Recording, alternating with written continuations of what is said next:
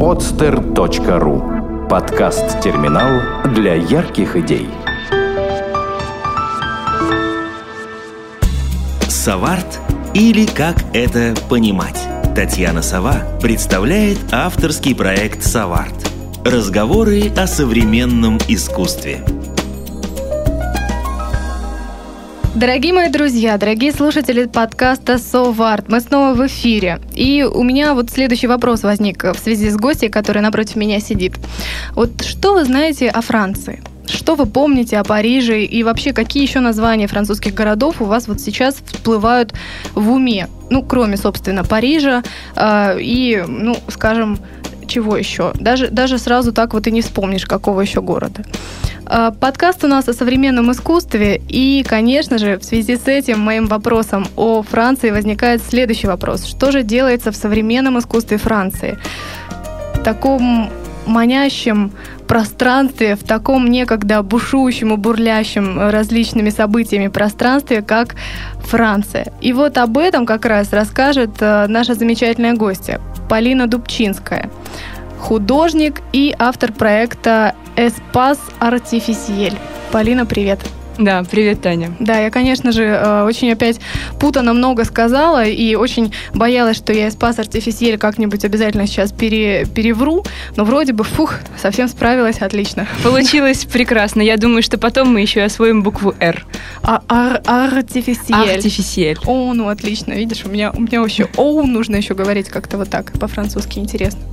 Ну что ж, Полиночка, расскажи, пожалуйста, кто ты, откуда, потому что с этого всегда начинается выпуск, собственно, что за человек напротив сидит.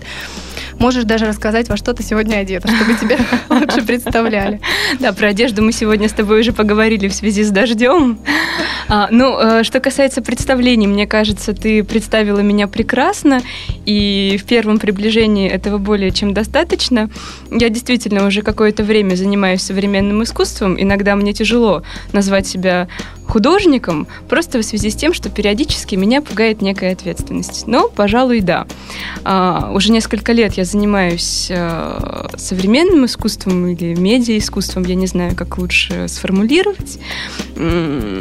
Если говорить о неком бэкграунде и творческой биографии, то а, эти увлечения, ну, скажем, официально начались э, с моей жизни во Франции, когда я училась в университете города Рен. Э, несмотря на обучение на факультете психологии, все-таки э, чаша весов перевесила в сторону искусства, где у меня начались выставки, в том числе и персональная, как это ни странно.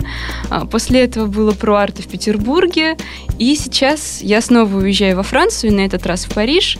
Буду учиться на факультете визуальных искусств университета Сорбонна. Угу. Ну, разумеется, сразу куча вопросов, море вопросов, я думаю, у слушателей тоже. Каким образом, собственно, своя собственная, личная, персональная выставка у тебя произошла в Франции? Как это случилось? И как случилось, собственно, что ты этим начала заниматься, учитывая, что ты, видимо, и художественную школу не заканчивала или заканчивала? А, я заканчивала скорее художественную студию. Мне кажется, художественная студия от художественной школы отличается а, неким свободным пространством, такой а, некой свободной валентностью, где, в общем, не обязательно рисовать гипсовые головы, а можно делать практически все, что хочешь. А, ну, по большому счету, структурировать реальность а, в неком визуальном поле мне было необходимо очень-очень-очень давно, может быть, когда мне года два или три исполнилось. Очевидно, накопился некий а, и визуальный опыт, и опыт детских фантазий, которые было необходимо каким-то образом реализовывать. Видимо, если это однажды случилось, это никуда не делось, поэтому пришлось к этому вернуться. А, тем более, когда тебя окружают новые запахи, новые звуки, новые образы, совершенно невозможно от этого отойти, собственно, поэтому Франция оказалась в этом смысле решающей.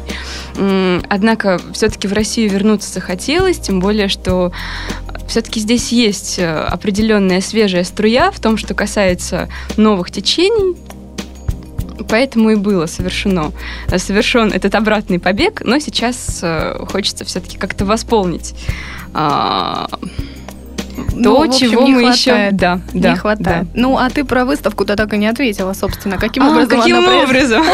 Это правда. Вопрос Заговорилась. Да, не получилось. Не получилось получить ответа. Но я представляю, что ты, наверное, хочешь оставить это в некой дымке, может быть, Нет, нет, нет, нет, нет, нет, нет. Я вполне могу рассказать э, во всех подробностях, как это случилось, тем более, что для многих слушателей это будет актуально.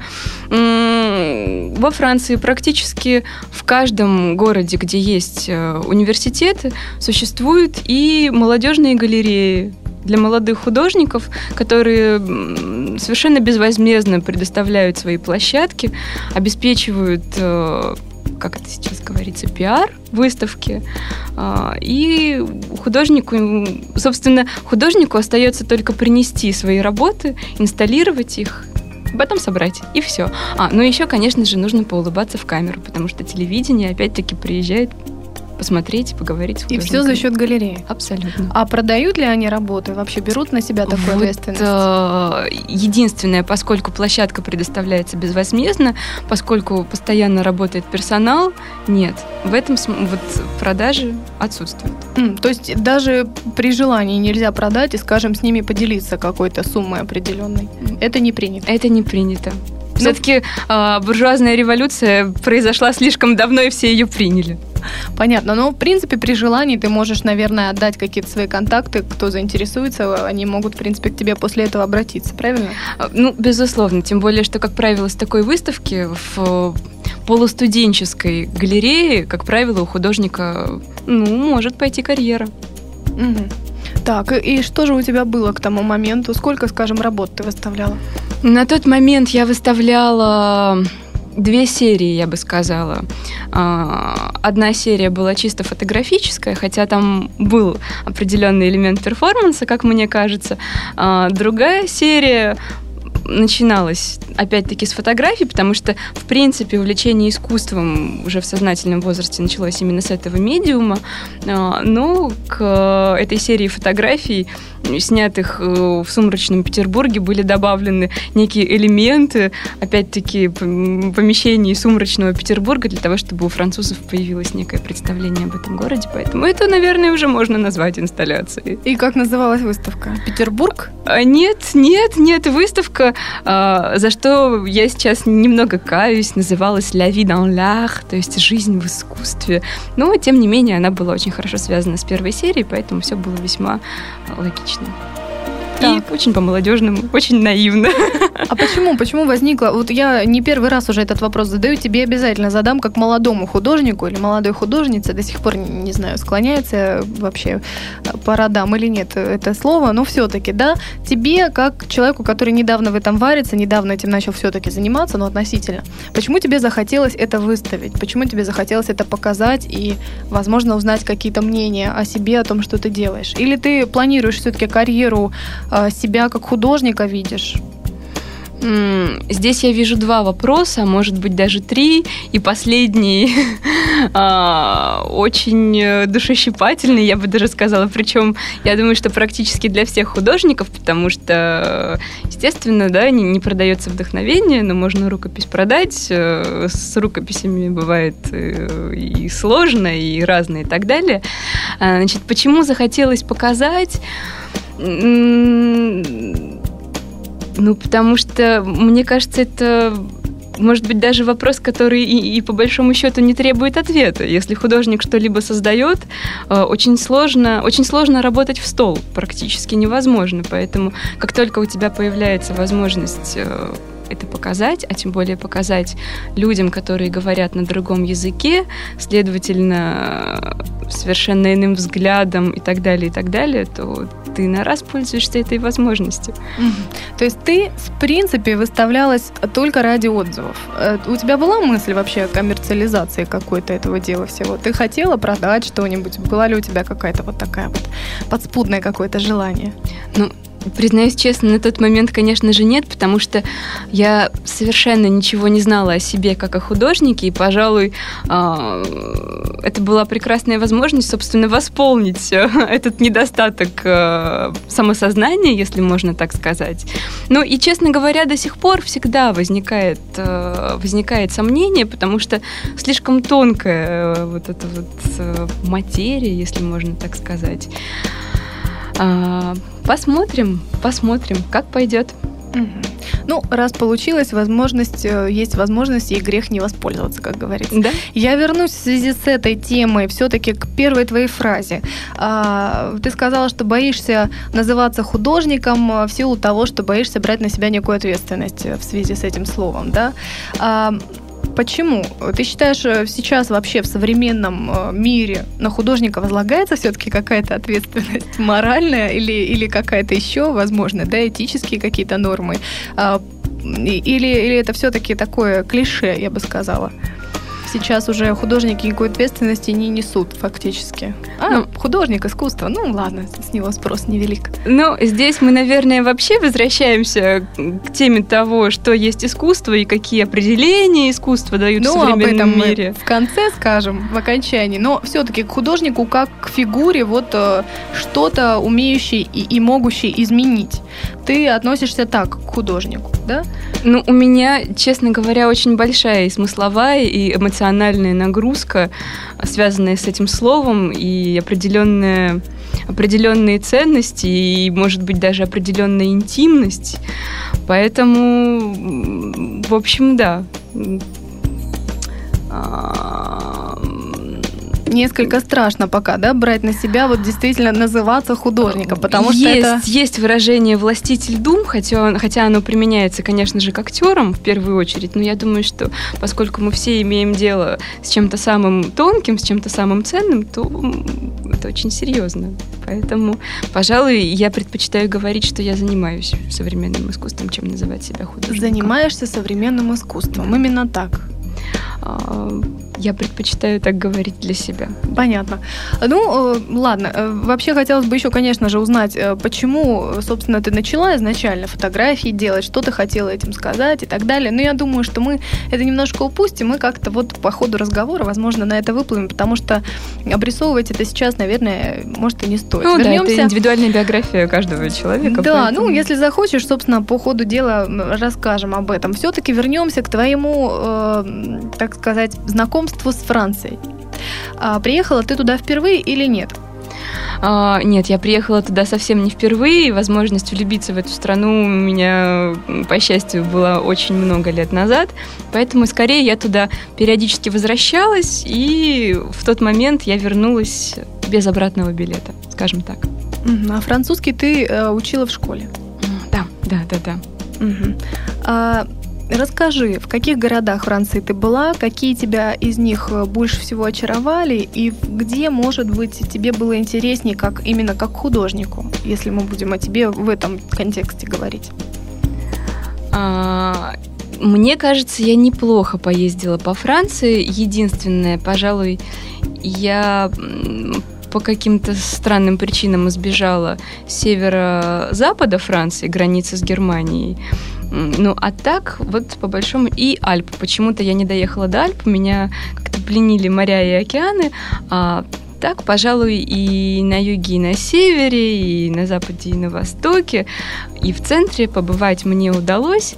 А, но с художественной точки зрения, честно сказать, мне кажется, для того, чтобы получить наиболее яркие впечатления именно как для художника, мне кажется, по Франции нужно перемещаться с огромной скоростью, а, не останавливаясь надолго а, в каждом городе, потому что эта страна невероятно разнообразна и, пожалуй, меняется каждые 100 километров. И для того, чтобы э, немножечко взбодрить э, свой разум, пожалуй, как раз нужно, на мой взгляд, как раз э, разнообразить эти впечатления, делать это с большой скоростью, потому что меняется все, и даже запах воздуха, пожалуй, меняется в первую очередь. Я думаю, это может быть очень важно.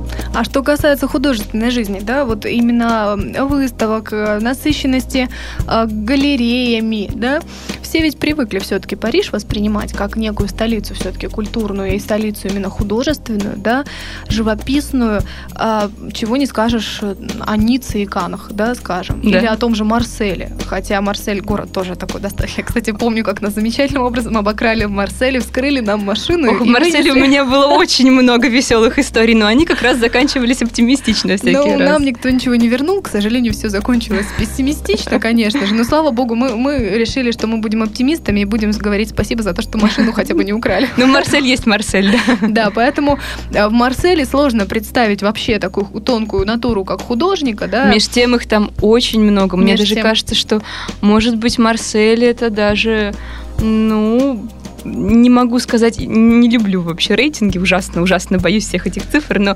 вторым, третьим, ну, в общем, в Марселе художественная жизнь, жизнь очень сильно развита. Может быть, может быть, кинематографическая больше, тем более близость Кан, но нет, для художника там все-таки есть простор, это точно. Угу. То есть Марсель, ну, поскольку у него такая душа э, достаточно бунтарская у Марселя изначально, то, конечно, художникам там, наверное, уютно. Да. Ну и надо сказать, что все-таки марсельские галереи участвуют в крупных арт-ярмарках. Все-таки, если брать объективные показатели, то, пожалуй, это они и есть. Угу. А как насчет Парижа вот сейчас, на данный момент? Ну, Париж, Париж, конечно же, перенасыщен. Париж перенасыщен, и когда едешь на какое-либо событие в Париж, например, на ярмарку ФИАК, а, стоя в очереди за билетом на ярмарку ФИАК, при этом к тебе подходит примерно человек 10 промоутеров, которые приглашают тебя на вернисажи, которые уже сегодня состоятся в галереях, и разница вернисажей будет заключаться в 20-30 минутах, чтобы люди успели все посетить. Поэтому, конечно, ну, в общем, не то что простор. А здесь даже нужно строить некую контурную карту для того, чтобы сориентироваться, куда отправиться в Париже, потому что а, если говорить, что для того, чтобы увидеть Эрмитаж, нужно потратить два года, я не помню сколько, для того, чтобы увидеть все парижские галереи, институции, выставочные залы, мне кажется, нужно потратить намного больше времени. А тебе удалось? Конечно же нет. Конечно же нет. К но... тому же, ну, э, это невозможно, потому что все это очень хочется отрефлексировать, пережить, отреагировать. Поэтому нет, нет, нет. Даже не, я даже не ставила себе такой задачи. А, интересно все-таки узнать, э, как э, сейчас, ну, может быть, если ты пыталась в это вникнуть, э, где сейчас собираются вообще парижские художники? Есть ли такое место, которое сейчас гремит на весь Париж, как, скажем, тот же самый Монмартр, да, как когда-то я тебя просто спрашивала, да, недавно.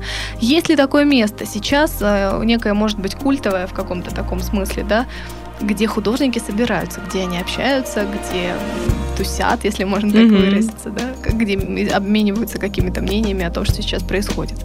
Ну, здесь я, возможно, несколько разочарую слушателей, потому что, увы, увы, увы, миф может быть только один, и он может быть связан только с какой-то одной конкретной эпохой, и увы, сейчас местом притяжения художников, пожалуй, является тот или иной проект, тот или, то или иное событие. А, к сожалению или счастью, но, наверное, такова эпоха. То есть нет сейчас вот такого, может быть, э, места, как наш Сайгон когда-то, да, где могли люди искусства собраться вместе, выпить вместе. А вот, к сожалению, у меня такое ощущение, что и у нас такого места тоже уже и нет. И, может быть, это и неплохо. Но, однако же, там есть несколько довольно крупных тех же резиденций, например. И если при этой резиденции еще и проходит какое-то событие, например, арт-ярмарка или какая-то очень большая выставка, то, конечно же, это является очень-очень значимой точкой притяжения. Хорошо, давай, значит, вернемся к тому, что сейчас тебя потянуло во Францию и на какой факультет ты сейчас там поступаешь, что собираешься делать и вообще каковы перспективы? Хочешь ли ты там остаться на будущее или нет? И вообще была ли, кстати, возможность, извини, что так много вопросов сразу, была ли возможность тогда остаться именно во Франции, жить, работать, возможно? Ну, начнем, наверное, по порядку. Может быть, этот порядок у меня несколько э, изменится в голове. Итак, сейчас я еду в Сорбонну. Сорбон 4, я еду в первую. Я поступила на факультет визуальных искусств. Если это университет, то, конечно же, это говорит о том, что там будет довольно сильная теоретическая подготовка. То есть это не арт-школа, но все-таки э, практических дисциплин там будет очень много. Я помню, что перед эфиром мы говорили о том, должен ли человек обладать какими-то э, особыми необходимыми навыками. Ну, безусловно, должен, если он выбирает ту или иную специализацию. Но, например, в моем случае мне, э, например, не нужно будет уметь э, рисовать или писать маслом. Э, я буду выбирать, э, скажем так, дисциплины, связанные скорее с цифровым, да, каким-то вот, э, медиумом, видеофотография, перформанс. Опять-таки, перформанс уже можно выбрать как дисциплину во Франции. Что так. вызывает, скажем, улыбку такую. Да, потому у, что... У россиян, я думаю. Ну вот не буду комментировать больше. А, да, очень, э, опять-таки, э, страшно, да, допустить в этом смысле какую-то неточность. Вот. А в том, что касается э, того, можно ли было тогда остаться во Франции и сейчас, ну, на мой взгляд, э, возможность э, связана только с желанием человека, и если оно сильное, то оно всегда осуществляется. А, сейчас я не могу сказать, что у меня есть желание вообще остаться в какой-либо стране, потому что, пожив в, в каком-то другом месте какое-то продолжительное время, в общем, возникает зависимость, наверное, почище наркотической, и становишься, ну, как, как бы это пафосно не звучало, действительно становишься гражданином мира, а тем более сейчас мир сужается. А, мне иногда даже кажется, что от Парижа до Петербурга я могу дойти пешком всего лишь за, за считанные часы, совершенно спокойно. Вот. И в том, что касается планов, а, тем более, что здесь а, планы прозвучали даже в моем представлении, для того, чтобы мне сразу весело и интересно жилось в Париже, и не только для этого, наверное, про свои сверхзадачи я скажу позже. Я создала проект, который называется «Espace Artificiel», если переводить с французского. Хотя я думаю, что и англофоны, и англоманы тоже меня прекрасно поймут. «Espace» как «space», «пространство», «artificiel», artificiel, скажем по-французски, как artificial, а, что-то связанное с искусственностью, противоположное природности и естественности, то есть рукотворное. А, этот проект эм, на стыке, пожалуй, арт-обменов и арт-путешествий, а, который предполагает живую, живую экскурсию, живое путешествие, не музейное. А, путешествие в живую арт-среду Парижа, а, где мы будем встречаться с художниками, которые живут в Париже, где мы будем посещать арт-резиденции, которых не, совсем даже немало, и встречаться с художниками-резидентами, то есть это будут художники из других стран, но которые живут в Париже и работают в резиденции. Это будут встречи в галереях э, с администраторами галереи или даже э, с владельцами галерей, а, дискуссии отдельным пунктом я выношу портфолио ревью. Может быть, мне даже нужно как-то это подробнее рассказать о том, что это конечно, такое. Да, конечно. А, ну, с практикой портфолио ревью и художники, и особенно фотографы в нашем городе сталкивались. В частности, например, фотодепартамент или Росфото периодически проводят портфолио-ревью, то есть просмотры работ фотографов какими-либо экспертами. Это могут быть коллеги-фотографы, это могут быть галеристы, музейщики, фоторедакторы. Но, как правило, эта практика существует только для фотографов. И во всем мире она, в общем, связана именно с, эти, э, с этой с этим видом деятельности творческой. Но я хочу устроить портфолио-ревью и организовать для молодых художников, которые работают и с фотографией, и с видео, и с рисунком, и с ви... со скульптурой, и с объектом, совсем с чем угодно. И для кураторов, потому что для кураторов тоже возможно портфолио-ревью. И опять-таки в качестве экспертов приглашать и тех же художников, к которым мы будем ходить, и галеристов, и, возможно, еще и преподавателей высших школ и факультетов, факультетов искусств, потому что я предполагаю, что мы будем посещать и учебные заведения, потому что есть люди, их становится все больше с каждым годом, которые хотят поучиться где-либо еще. Поэтому в рамках своего проекта я хочу сделать такое э, погружение и в учебную, и в профессиональную художественную жизнь. Насколько это сейчас уже вот разработано тобой? Э, кто-то ездил уже, была уже группа? Или это, скажем, вот такой стартап, который пока еще вот на самом взлете? Это абсолютный стартап, который существует по большей части пока в моей голове, хотя и а, в какой-то мере в естественной среде, потому что об этом знают уже довольно большое количество людей. А, пока он есть только в одной социальной сети, в нашей, конечно же, самой известной, любимой, он есть э, на ВКонтакте, его можно найти, собственно, по ссылке Espace Artificiel, я думаю, что, в общем... Которую мы разместим, конечно же, в приложении к нашему подкасту. Благодарю, Татьяна. Вот, да, и, э, так. собственно, в сети, мне кажется, он существует неделю, может быть, даже и меньше. Но, э, что меня очень радует, э, я уже получаю довольно много вопросов и комментариев. Ну, разумеется, потому что, в принципе, идея это такая, скажем так, лежащая на поверхности, но, в принципе, пока достаточно неразвитая, и никто этим фактически не занимается вот так на практике, да, ну, из тех, кого я, по крайней мере, знаю. Ну, единственное, я поясню, что есть подобные экскурсии, связанные с Берлином, если будет интерес по поводу Берлина, то опять-таки информацию, да, тоже можно. То есть все на эспас артифициель. Артифициель. Да, Франция, Франция, Франция пока только, только там. Либо я кого-то не знаю. Да, про Берлин я тоже слышала. Вот как раз хочу сказать именно про Францию, потому что, в принципе, это сейчас актуальнее, мне кажется. Не то, что сейчас актуальнее, это, это в принципе, более такое, более, более на слуху, да. То есть люди, мне кажется, хотели бы с нынешним поколением французских художников познакомиться и вообще узнать, насколько готовы общаться, насколько готовы рассказывать о том, что сейчас у них происходит. Как ты вообще можешь это оценить? Насколько галеристы французские вообще расположены к тому, чтобы, вот скажем, к ним вот подобные группы приезжали? Насколько расположены французские художники к этому? Можешь ты вот сейчас это уже как-то оценить? Или пока это тоже все еще не очень прощупано. Нет, нет, нет, наоборот, мне оценить это очень легко, и более того, а, реакция, с которой, с которой я столкнулась, меня очень порадовала, потому что как только эта идея возникла, возникла она, может быть, полгода назад или даже больше, я начала списываться с теми, с кем я уже была знакома, а, выходить на других художников. Фактически с улицы я начала писать э, галеристам, и всякий раз реакция была прекрасной.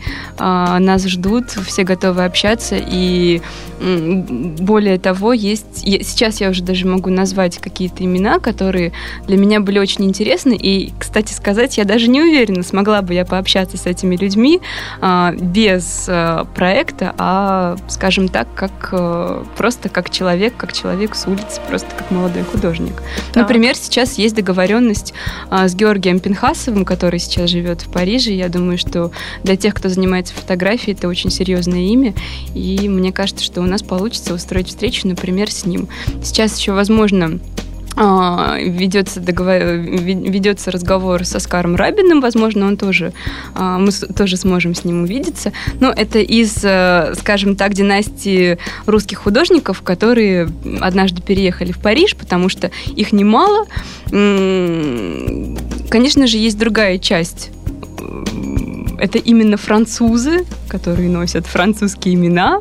А, я не знаю, есть ли смысл мне называть их, потому что они могут быть менее известными, но, однако, а, список большой, и мне очень хочется, я не знаю, насколько это получится и будет ли это необходимо, скажем, для гомогенных групп, скажем, если с нами едут, например, живописцы, и им интересно пообщаться со своими прямыми коллегами, то можно создать э, группу именно живописцев и подобрать э, соответствующие институции. Если это фотографы, то для фотографов, для тех, кто занимается видео, соответственно, художники, работающие с видео и так далее. Mm-hmm. да. Возможно, варианты, да, я так понимаю. Вопрос э, в связи с этим следующий. На самом деле, я думаю, о стоимости конкретной, да, поездки и так далее. Люди смогут э, ознакомиться, соответственно, в, в том же ВКонтакте и так далее, и спросив у тебя, соответственно. Вот. Но у меня вопрос в другом. Насколько большие гонорары просят сами художники и фотографы за то, что с ними можно будет встретиться? И просят ли вообще? И за что просят? За то, что они рассказывают, или просто за то, что они такие сами по себе замечательные, именитые, и за то, что с ними можно будет э, посидеть рядом, прикоснуться к ним и так далее? То есть э, как-то это обсуждается? Есть ли какая-то у тебя вот уже стратегия, может быть, или она сейчас разрабатывается, да? Э, какой гонорар кому mm-hmm. из художников, да, вот э, нужно будет заплатить? А, ну, конечно же, все расходы хочется уменьшить, потому что понятно, что публика в основном будет молодая, и, естественно, уже сама по себе поездка в Париж для кого-то может э, что-то значить. А, что касается институций, например, галерей, галереи, поскольку это их работа, они так и об этом и говорят, что они делают это совершенно на добровольной основе. Единственный вопрос портфолио-ревью, поскольку все-таки он предполагает уже использование и профессиональных навыков и опыта человека, здесь, как и во всем мире, как правило, портфолио-ревью, я могу обозначить э, конкретную цифру, поскольку это может быть важно, как правило, но э, обходится, как мне кажется, от 10 до 20 евро просят э, за портфолио ревью с одним экспертом. Э, за посещение галереи, конечно же, нет. За посещение резиденции тоже, конечно же, нет. Э, с художниками бывает по-разному, потому что бывают очень занятые художники, которые ценят свое время и они могут запросить э, небольшой по меркам Франции гонорар, скажем, от 80 э, евро за например, полтора часа, то есть как бы за лекцию. Но при этом получается, что мы едем группой, если эту сумму разделить на всю группу, то получается совсем немного. Есть художники, которые могут встретиться так просто потому, что им действительно интересно пообщаться с коллегами, потому что, конечно же, надо сказать, что Россия только-только начинает приоткрывать э, свой полог, и всем очень интересно, что же это за дикая штучка. Да, у нас, я прокомментирую эту фразу, потому что действительно очень много, опять же, и в студии у нас было разговоров о том, что понятие «человек мира» э, для России действительно только-только начинается. Если говорить о Европе той же, да, где, в общем, границы фактически ну, открыты на данный момент, да, и э, страны Шенгена э, фактически между собой совершенно спокойно могут общаться, обмениваться опытом и так далее, да, и, собственно, они как, как в одном большом доме живут и знают, э, соответственно, все английский и еще много разных но языков. там была затея объединенной Европы. Да. Здесь никак это ну, Да, ну понятно, но, соответственно, та же самая Россия, э, дело даже не в том, что у нас, может быть, границы более такие, да, закрытые, а в том, что у нас, к сожалению, и не все знают замечательные языки, это во-первых, а во-вторых, все равно вот это ощущение страха, что самое главное, да, какой-то вот блок, что ого, вот там-то уже, уже что-то, нечто этакое, где меня совершенно не поймут и примут в штыки или, или, может быть, там, я не знаю, засмеют, да, то есть это почему-то пока еще присутствует. То есть мне кажется, этот проект в смысле, э, скажем, вообще того, чтобы воспитать вот именно такую новую, новую прослойку, окультуренную, если можно так вообще обозначить, конечно, таким дурацким словом, а, прослойку, да, которая сможет действительно без страха, без э, каких-то вот, э, может быть, не знаю, штампов, да, которые нам при, привиты, да, с детства многим, сможет совершенно спокойно общаться, путешествовать и развиваться, да, соответственно, без всяких границ. И чтобы наше будущее, так сказать, поколение, и нынешние тоже, э, как можно больше становились именно вот этим вот понятием человек мира, да, э, ближе. Потому что, конечно, у нас пока это не очень развито. Ну, Таня, я могу сказать, что ты буквально повторяешь мою сверхзадачу, которую я себе ставила в связи с этим проектом, потому что понятно, что а, прошло всего 20 лет, и за 20 лет невозможно отрефлексировать то, что люди наживали за 70 или даже больше. То есть этот ребенок родился, у него есть и ручки, и ножки, но эти ручки и ножки немножечко, а, наверное, не на своих местах, и хочется как-то хочется как-то вывести этого ребенка в свет и сделать его чуть чуть более естественным, скажем так. Да, это правда. Да, это было бы, конечно, очень интересно. Я считаю, что очень полезная тема. И в связи с этим, конечно же, хотелось бы задать вопрос в очередной раз э, в связи с твоим обучением. Да? Все-таки озвучь некоторые цифры, вот как мы с тобой договаривались, да, да. до эфира. А, во что тебе обошлось э, вот прошлый вот этот период обучения во Франции? Да? Насколько там э, легко, сколько там, скажем, стоит поесть, я не знаю, прожить месяц во Франции?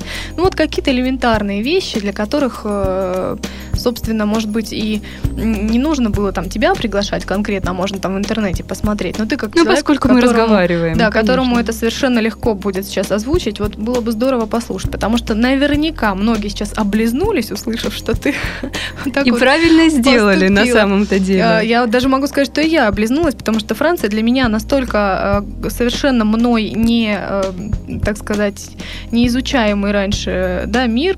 Я, в принципе, больше так по Китаю, по Японии Германии там и так далее. О, вот, вот поэтому... сейчас облизнулась я. Ну вот э, во Франции, конечно, было бы интересно, я думаю, именно пожить определенное количество времени, повдыхать запах круассанов, утреннего кофе, молока Там много других еще более интересных. Ну вот расскажи, просто расскажи о том, как твой день начинался, длился, сколько примерно это стоило. Вот, в принципе, пожалуйста, если можно. Конечно. Ну, на самом деле здесь, конечно, стоит различать э, Францию и Париж, как, пожалуй, у нас стоит э, различать Москву и Россию. То есть я думаю, что в пропорции примерно вот получается вот именно, именно такая пропорция между как бы соотношением всей страны и столицы. На мой взгляд, э, вот если говорить про Рен, это город в Британии, это столица Британии, он находится на северо-западе Франции, не так далеко от, Атлантического океана. Э, в общем и целом, мне кажется, жизнь не сильно отличается от жизни в Петербурге, но, естественно, а, отличаются услуги, то есть то, что делает человек. То есть наша э, гуманная Франция очень высоко ценит именно работу. Э, в чем заключаются услуги? Услуги заключаются, э, например, в медицине, ну, что мне, конечно же, сразу приходит в голову? Салоны красоты, например. А, что было очень важно? Печать фотографий. Ну, и так далее, и так. И так далее. Как правило, все услуги выше раза в три по сравнению с стоимостью услуг. В России это оправдано? Вот сразу вопрос, конечно же. То есть фотографии там действительно печатают раза в три лучше, чем нет, в России? Нет, более Ах. того, когда, когда мне нужно было напечатать фотографии в большом размере и в большом количестве, потому что я постоянно участвовала в конкурсах, а в конкурсах нужно участвовать не через интернет, а отправлять свое портфолио через обычную почту, и, как правило, нужно напечатать 10 или 20 фотографий там какого-то приличного формата. Во Франции... Хорошо, хоть в рамке не нужно со стеклом нет, их нет, обрамлять. Наоборот, запрещают, запрещают, запрещают, чтобы не поранились, конечно же. А, в общем, я думаю, что статья расходов была, больш... была бы большой, поэтому во время каникул я просто печатала пачками фотографии в России и ехала во Францию. Да, потому что, а, например, 10 фотографий А4 формата обойдется вам в 40 евро. Это, мне кажется, существенная сумма. Mm-hmm. Да, да. А, вот. А, что касается жилья, то студенты здесь находятся в несколько привилеги... привилегированном состоянии, потому что цены на жилье, ну, что-то между, я думаю, петербургскими и московскими. В Париже цены московские, сразу скажу. А, но, однако, всех студентов там щадят, не только стипендиатов, но и существует социальная служба. Ну, я думаю, что заинтересованные люди, они узнают, мне нет смысла называть ее здесь, которая возвращает, ну, до 40% платы за аренду жилья, что приятно. Ну, единственное, как правило, при аренде жилья сталкиваешься с большим количеством э, бюрократических формальностей, и здесь нужно настроиться на то, что во Франции бюрократия значительно более развита, чем в России, но единственное, она все-таки, пожалуй, лучше работает, чем у нас. Понятно. То есть она не зря там. Mm. Все эти бумажки, они тебе пом- помогут, да, в определенный нет, момент? Нет, нет, нет. нет, нет. Здесь, не здесь существует определенный французский снобизм, который как раз в бюрократии очень ярко выражен. Так, скажем, э, э, вопрос сразу возник у меня, честно говоря, как у обывателя. На английском не хотят с тобой разговаривать, да, во Франции? А, ну, если ну, Париже, в Париже я сталкивалась просто с тем, я тебе поясню, да, да сталкивалась с тем, что когда подходишь, собственно, в обычной какой-нибудь булочной в Париже покупать булку и просишь на английском языке, тебя просто не замечают. Вот я сталкивалась с таким абсолютно точно, поэтому и вопрос у меня. Я думаю, что это зависит от той сферы, в которой разговариваешь по-английски. Ну, Франция как страна, в общем, победившего капитализма, а, если французам как бы нужен англофон, который не говорит по-французски, очень нужен, конечно же, они будут говорить по-французски. А, если же ситуация противоположна, то, конечно же, а, вся, скажем так, выгода будет на их стороне и могут, да, могут Угу. Может, могут и проигнорировать, могут да, как и меня. Эх, значит, я была невыгодным клиентом в тот момент булочной. Так, значит, э, каким образом вообще твой день начинался? Вот, вот что происходило? Где ты кушала утром? Ну, вот извини за такие подробности. Конечно, нет, я с удовольствием об этом расскажу. А, но здесь нужно пояснить, была ли забастовка или не было забастовки, например, во Франции. Потому что в тот момент, когда я там жила, забастовка длилась два месяца. Главное здание уни- университета, а потом все остальные были забаррикадированы стульями, партами. А, и иногда преподаватели очень тайно и незаметно проводили занятия в кафе или на лужайке, если был солнечный день. Но опять-таки никому нельзя, манифестантам нельзя было об этом рассказывать. Ну, а если с учебой все было в порядке, если здание было не забаррикадировано, а, все начиналось довольно-таки рано, я думаю, что это признак маленького города. Я думаю, что в Париже все-таки это будет более гуманно и человечно. Но в 8 часов утра мне нужно было, в общем, уже быть за партой университета. Что для меня, конечно, было несколько шокирующе, скажу честно. А, завтракать можно где угодно, кто где успевает. Я успевала позавтракать только дома естественно, потому что 8 утра время для меня совершенно негуманное. А... Далеко ты жила от университета? Нет, я жила недалеко от университета, но в том городе, в котором я жила, было сложно жить далеко от университета, потому что, ну, по французским меркам город большой, по нашим меркам его могут даже не указать на карте. 250 тысяч жителей Ах, или 300. вот как. Да, да, да, да. А, что касается, да, каких-то других а, ежедневных а, ну, важных э, вещей, опять же, еда к студентам относятся очень хорошо, их щадят, и все считают, что для того, чтобы человек хорошо учился, его нужно, конечно, соответствующим образом и кормить. Поэтому э, университетские столовые, которые там дословно называются университетскими ресторанами, э, в общем, в Британии это было вполне оправдано, потому что, конечно же, все а, русские студенты, которые учились в Ренне, до сих пор вспоминают и вот эти вот прекраснейшие обеды. И я даже скажу, что многие блюда, которые я там пробовала, были, пожалуй, самыми вкусными вот из тех, именно из тех блюд, и некоторые из них, которые я пробовала затем в ресторанах, были значительно хуже приготовлены. Так, да здравствует э, а, студенческая, да, студенческая кухня. кухня в университете. Да, да, да, да, да, так. А, значит, э, чем еще занимаются студенты? Студенты, конечно же, много времени проводят в библиотеках, потому что во Франции авторское право очень сильно защищается, поэтому некоторые книги в электронной версии не то что не скачать, их даже не купить в электронном виде. Нужно идти в библиотеку. Собственно, люди учатся, поэтому они ходят в библиотеку.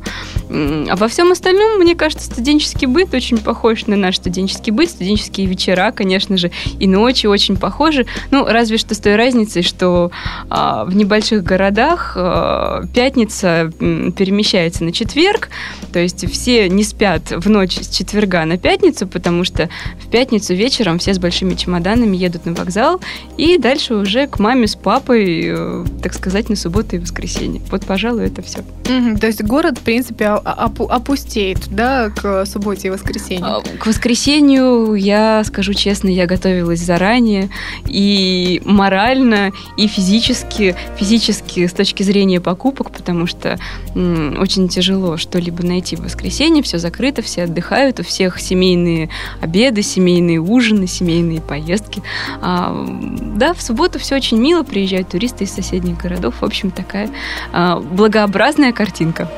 Ох, как уютно, как уютно и как, наверное, неуютно там, как раз когда все остальные уезжают к, к папе и маме на, на семейный ужин, а ты сидишь тут, понимаешь, с библиотечной книжкой и ждешь, когда все вернутся. Ну, ни в коем случае, потому что а, поскольку расстояния во Франции очень маленькие, можно использовать эти прекрасные субботы и воскресенья в любую погоду, чтобы выехать в соседний город или к морю. Конечно же, в Британии есть такая возможность, чем я и пользовалась. И плюс там есть, конечно же, компании русских студентов, которые по воскресеньям ни за что на свете не будут укладываться на диван с книжкой.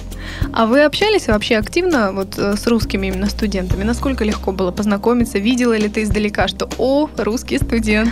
А, честно говоря, да. Честно говоря, да, потому что студенческий город предполагает наличие студентов. А как раз сейчас, мне кажется, наиболее активной частью российского населения как раз являются люди студенческого или постстуденческого возраста. А, кроме того, я довольно активно общалась с русским факультетом. У меня там было довольно много хороших знакомых и друзей. Более того, на русском факультете я вела театральную студию. А, Активистка. На, ру- на русском языке, конечно, просто очень-очень много хотелось успеть за этот год. И в театральной студии были и русские студенты, и французские студенты, которые изучали славистику, но при этом а, пробовали или уже очень хорошо говорили на русском языке. Поэтому, да, сложилось так, что, в общем, русская компания была очень теплой и обширной. То есть вы ставили спектакли на русском языке? А, мы не успели поставить спектакль, поскольку забастовка смела все. А, из забастовки мы не могли проникнуть, э, к сожалению, ни в один зал.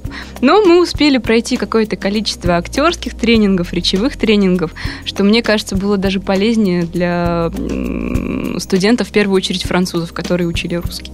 Ну, конечно, я думаю, им-то было очень интересно побывать именно в русской компании, вот в такой вот душевной, раскрепощенной, и вообще посмотреть изнутри, как это происходит. Это всегда интересно. Да, ну уж как мне было интересно попробовать э, учить, вообще очень странный, конечно, глагол применительно к этой затее иностранцев, еще и с русским языком. Да, да, да.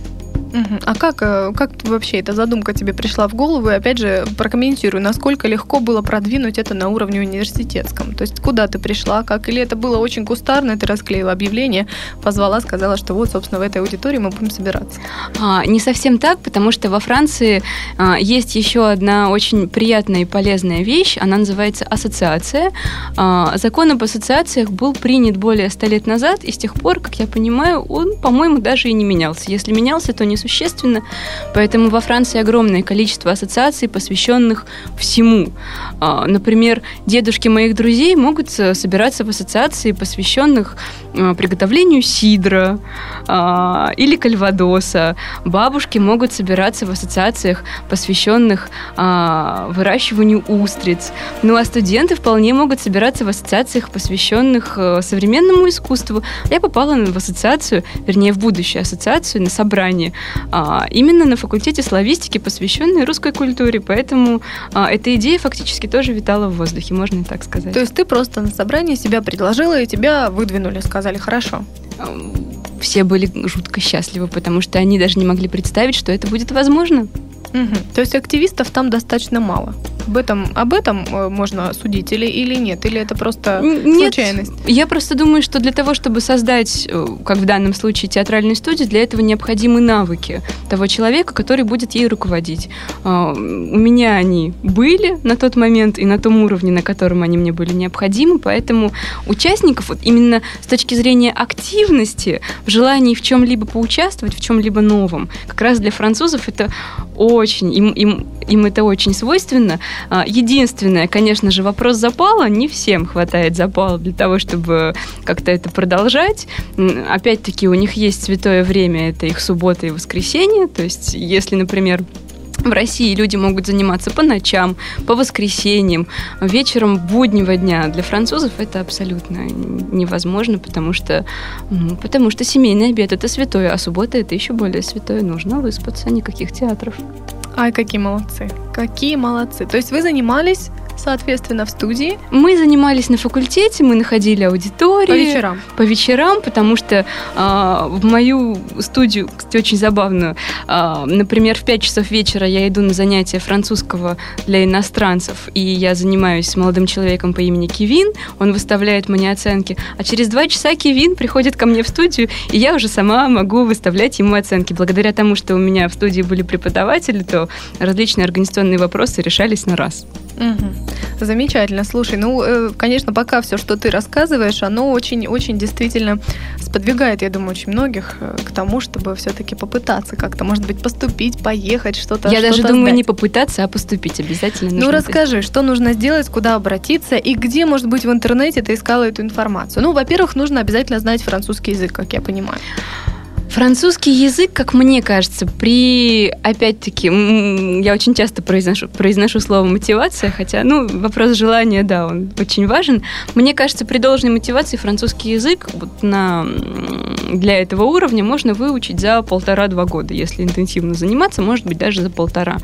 А, для того, чтобы поступить во Францию, а, необходимо прийти э, в образовательное агентство, которое называется Campus France, и находится оно во французском институте. Французский институт у нас находится по адресу Невский проспект, по-моему, дом 12, если я не ошибаюсь, его очень легко найти в интернете. Образовательное агентство тоже очень легко найти в интернете, и всю информацию по образованию во Франции, ну, э, скажем так, основную, можно получить именно там. Но опять-таки встреча с этим агентством обязательно просто для консульства. Угу. И дальше они уже помогают, соответственно, в оформлении визы да. и так далее и тому подобное. Ты платила им за это что-то? А, там существуют так называемые организационные взносы, они небольшие, они фиксированные для всех студентов. Ну, мне кажется, большую сумму я потратила скорее на перевод документов, потому что все документы нужно переводить с нотариальным заверением. Ну, единственное, без апостиля, за что спасибо французам, все-таки есть определенное доверие, но, а, увы, увы, перевод. Uh-huh. Да. Так, значит, следующий шаг. А, приезжаешь ты во Францию, да, соответственно, тебя встречают там, проводят или нет? При желании, любой каприз за ваши деньги. А, поскольку я сама во Франции неплохо ориентируюсь, у меня есть друзья, поэтому я все прекрасно находила сама, да и, честно говоря, мне кажется, в любой европейской стране сейчас можно ориентироваться совершенно спокойно в, в любом городе и без всяких проблем. Mm-hmm. То есть таким образом ты доехала, приехала в институт, а, с институтом у меня была очень замечательная история. Мне даже кажется, что она а, сыграла свою роль для того, чтобы я поняла, как мал наш мир и как просто по нему перемещаться. А, университет э, указал мне конкретную дату, когда я должна была там появиться. Я появилась там даже чуть раньше, на несколько дней. Однако я застала совершенно пустой кампус, огромные здания, ни, ни души на весь кампус конец августа. А, стало немного страшно. Я дошла до своего факультета, на что мне сказали, что э, мадемуазель, запись э, начнется через три недели. Три недели в маленьком городе, без единого знакомого, в отеле. Что же мне оставалось делать? Я улетела в Россию на следующий день. Я провела во Франции полтора суток выпила несколько чашек кофе, пообщалась с каким-то количеством людей, и оказалось, что это так просто. Через три недели. А почему же, почему же таким образом тебя провели? А, потому что, как мне уже потом объяснял э, вице-президент э, университетского профсоюза, э, бывают студенты из разных э, более южных э, расслабленных стран, когда люди приезжают к ноябрю поучиться. Поэтому на всякий случай соображения дисциплины они поступают таким образом. Так что а, всем, кто поступает во Францию, я рекомендую очень внимательно изучать студенческий календарь на сайте. Если на сайте студенческого календаря нет, нужно обязательно написать а, куда-нибудь, громко прокричать, позвонить и узнать точную дату начала обучения, потому что это может быть несколько фатально. Угу. Ну, последний все-таки вопрос такой более точный об обучении. Сумму, пожалуйста, назови, которую, э, скажем, среднестатистическому человеку а, без без особых излишеств хватило бы, э, чтобы взять с собой, собственно, на год во Францию. В небольшой городок, соответственно на год назвать, вот, пожалуй, очень-очень сложно, потому что э, в начале существуют такие траты, как, например, медицинская страховка, административная запись в университет. Э, какие... Это все проплачивается тоже, да? Это проплачивается, это не так дорого. Э, то есть, как правило, запись в университет вместе со страховкой стоит там 350, 400, 450 евро, не больше. Но поначалу всегда нужно устраиваться, поэтому есть какие-то траты.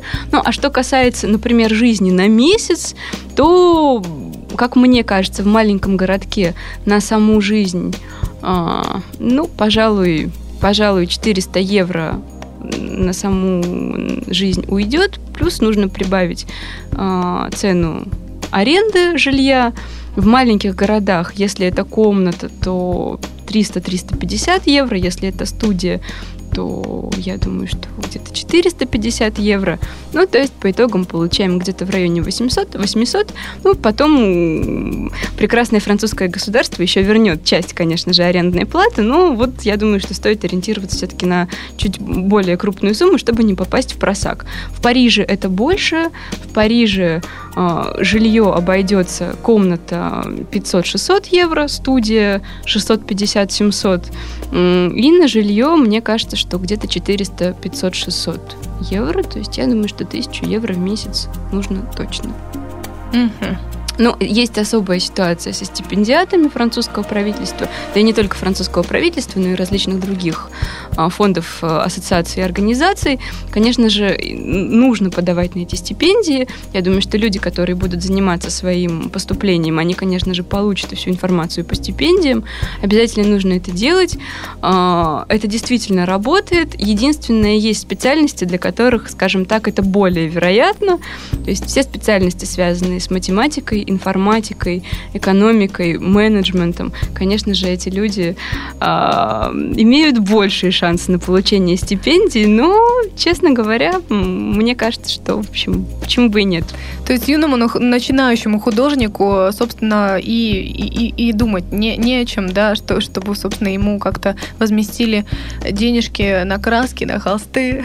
Ну, на а, я думаю, что, может быть, это из, делается из тех соображений, что во Франции довольно много стипендий для художников, очень много грантов, конкурсов.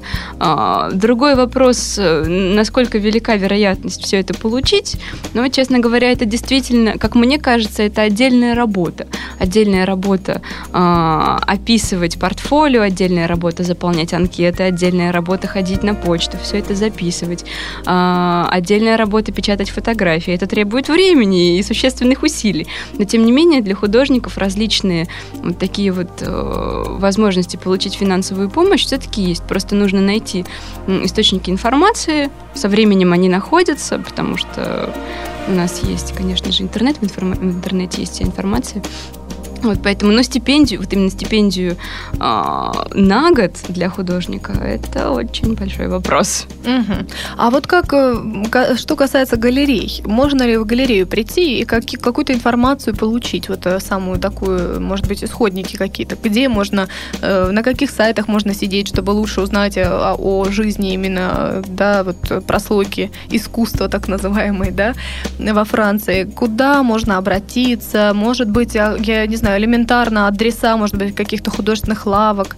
Есть ли вот какая-то вот такая инфо просто в галереях? В принципе, это определ... я даже могу сказать, что это определенная информационная сеть, в которой все вот эти вот точки, островки связаны между собой, и существует переадресация на разных э, ресурсах, на другие более мелкие ресурсы, на сайте того же центра Помпиду и так далее. Плюс во Франции есть тот, же Национальный центр визуальных искусств, который опять-таки дает ссылки на самые-самые различные институции и ресурсы. Поэтому, в общем, здесь главное а, иметь силу долго сидеть э, перед монитором. Скажем, у меня этой силы нет, я быстро сдуваюсь. Слушай, столько интересной информации, на самом деле столько информации для того, чтобы подумать серьезно над тем, что, может быть, э, люди, мы сейчас не тем занимаемся, может быть, срочно бежим собственно, все вместе собираем группу от Соварт и изучаем французский язык, оставляем здесь свои бизнесы, шмизнесы и срочно бежать просто на вокзал или, не знаю, куда угодно, срочно торопиться, еще успеть пожить во Франции и чего-то полезное сделать, полезное узнать. А, ну, а если вдруг возникнет желание э, начать э, с такого интересного места, как Париж, и пообщаться с местными художниками и галереями, собственно, вот сейчас я познакомила вас с таким человеком, который будет являться неким мостиком между вами и этим замечательным городом. Ну, а там уже посмотрите. Ну, Полина, собственно, вам расскажет, еще раз продублирует все, о чем мы сейчас говорили. Ну и, собственно, уже сами будете больше разбираться. А сейчас напоследок от Полины все-таки определение искусства. Ах, все-таки требовалось определение. Мне кажется, что в отношении подобных понятий я очень страдаю многословностью, и тем более Ничего в том, что касается в том, что касается искусства такого трансцендентного понятия, которое, в принципе, сложно определить. Таня, я чувствую, Без этого что... вздоха никак. Мне сейчас очень хочется, чтобы именно этот вздох и послужил определением этого слова, поскольку оно несмотря на то, что в современном мире оно невероятно нивелировалось и существует, ну, я думаю, что все слышали определение о том, что искусством является то, что сам художник считает искусством, или э, искусство это то, что жена художника считает искусством. А, Шутливое такое же определение. Мне кажется, что оно вот э, счастью или несчастью, может быть, оно уже даже настолько нешутливое и как раз самое правдивое а, сейчас, но почему-то для меня это до сих пор а, может быть в силу а, в силу того, что я все-таки росла в тот момент, когда искусство было вот тем самым академичным, но для меня это слово имеет очень большую нагрузку. И здесь я вспоминаю одну цитату, из немецкой пьесы. А, когда я слышу слово «культура», я хватаюсь за пистолет. А, я видела эту цитату а, в цитатнике моего друга, где слово «культура» он заменил на слово «искусство». Когда я слышу слово «искусство», я хватаюсь за пистолет. В принципе, это так и есть, потому что иногда, когда мне нужно употребить в разговоре слово «искусство», я, как и слово, кстати, «Париж», вот почему-то Париж тоже приобрел такую сильную нагрузку и окраску. Я стараюсь придумать другое слово для того, чтобы это слово не употреблять. Для того, чтобы не употреблять слово художник. Я уже нашла формулировку. Поэтому, а, ну, вот какое-то очень э, то самое очень мощное, означающее, перед которым я пока еще до сих пор трепещу. Mm-hmm. То есть пока ты для себя еще не решила. Ну что ж, я предпоч... с тобой через год. трепетать. Встретимся с тобой через год, вот что я тебе с скажу. Когда ты вернешься из очередной своей поездки, после года обучения на факультете визуальных искусств, может быть, научишься там, я не знаю, перформансом или, или чем, чему еще, чему угодно. Ну и вернешься, собственно, с каким-то, может быть, определением на французском языке, а мы уже здесь за год аудиторию сформируем, которая будет знать французский язык, и я думаю, что мы мы все поймем твое определение на французском, на русском, на каком угодно. Но, в общем, самое приятное это то, что э, есть все-таки нечто в нашей жизни, что пока остается загадкой. Что такое искусство в том числе, я думаю, это пока такая небольшая загадка. Ну что ж, э, напротив меня сидела Полина Дубчинская. Я правильно назвала Абсолютно. твою фамилию? Замечательно. Ребят, с вами была Татьяна Сова, сумбурный подкаст Соварт, но я надеюсь, очень и очень полезный для вас и очень сподвигающий все-таки на какие-то свершения. Наконец, ребята, перестаем сидеть на офисных стульях за столами и пялиться в компьютер, извините за такое слово, ну, собственно, отлипаем от всего этого и бежим срочно чего-то делать, чем-то заниматься, потому что все возможно. И Полине спасибо за то, что она открыла перед нами, стерла очередную черту своим замечательным французским ластиком. Спасибо Таня, большое, Большое Полин. спасибо за чудесный разговор. Спасибо тебе. Всего счастливо, ребят. До новых встреч. Сделано на podster.ru Скачать другие выпуски подкаста вы можете на podster.ru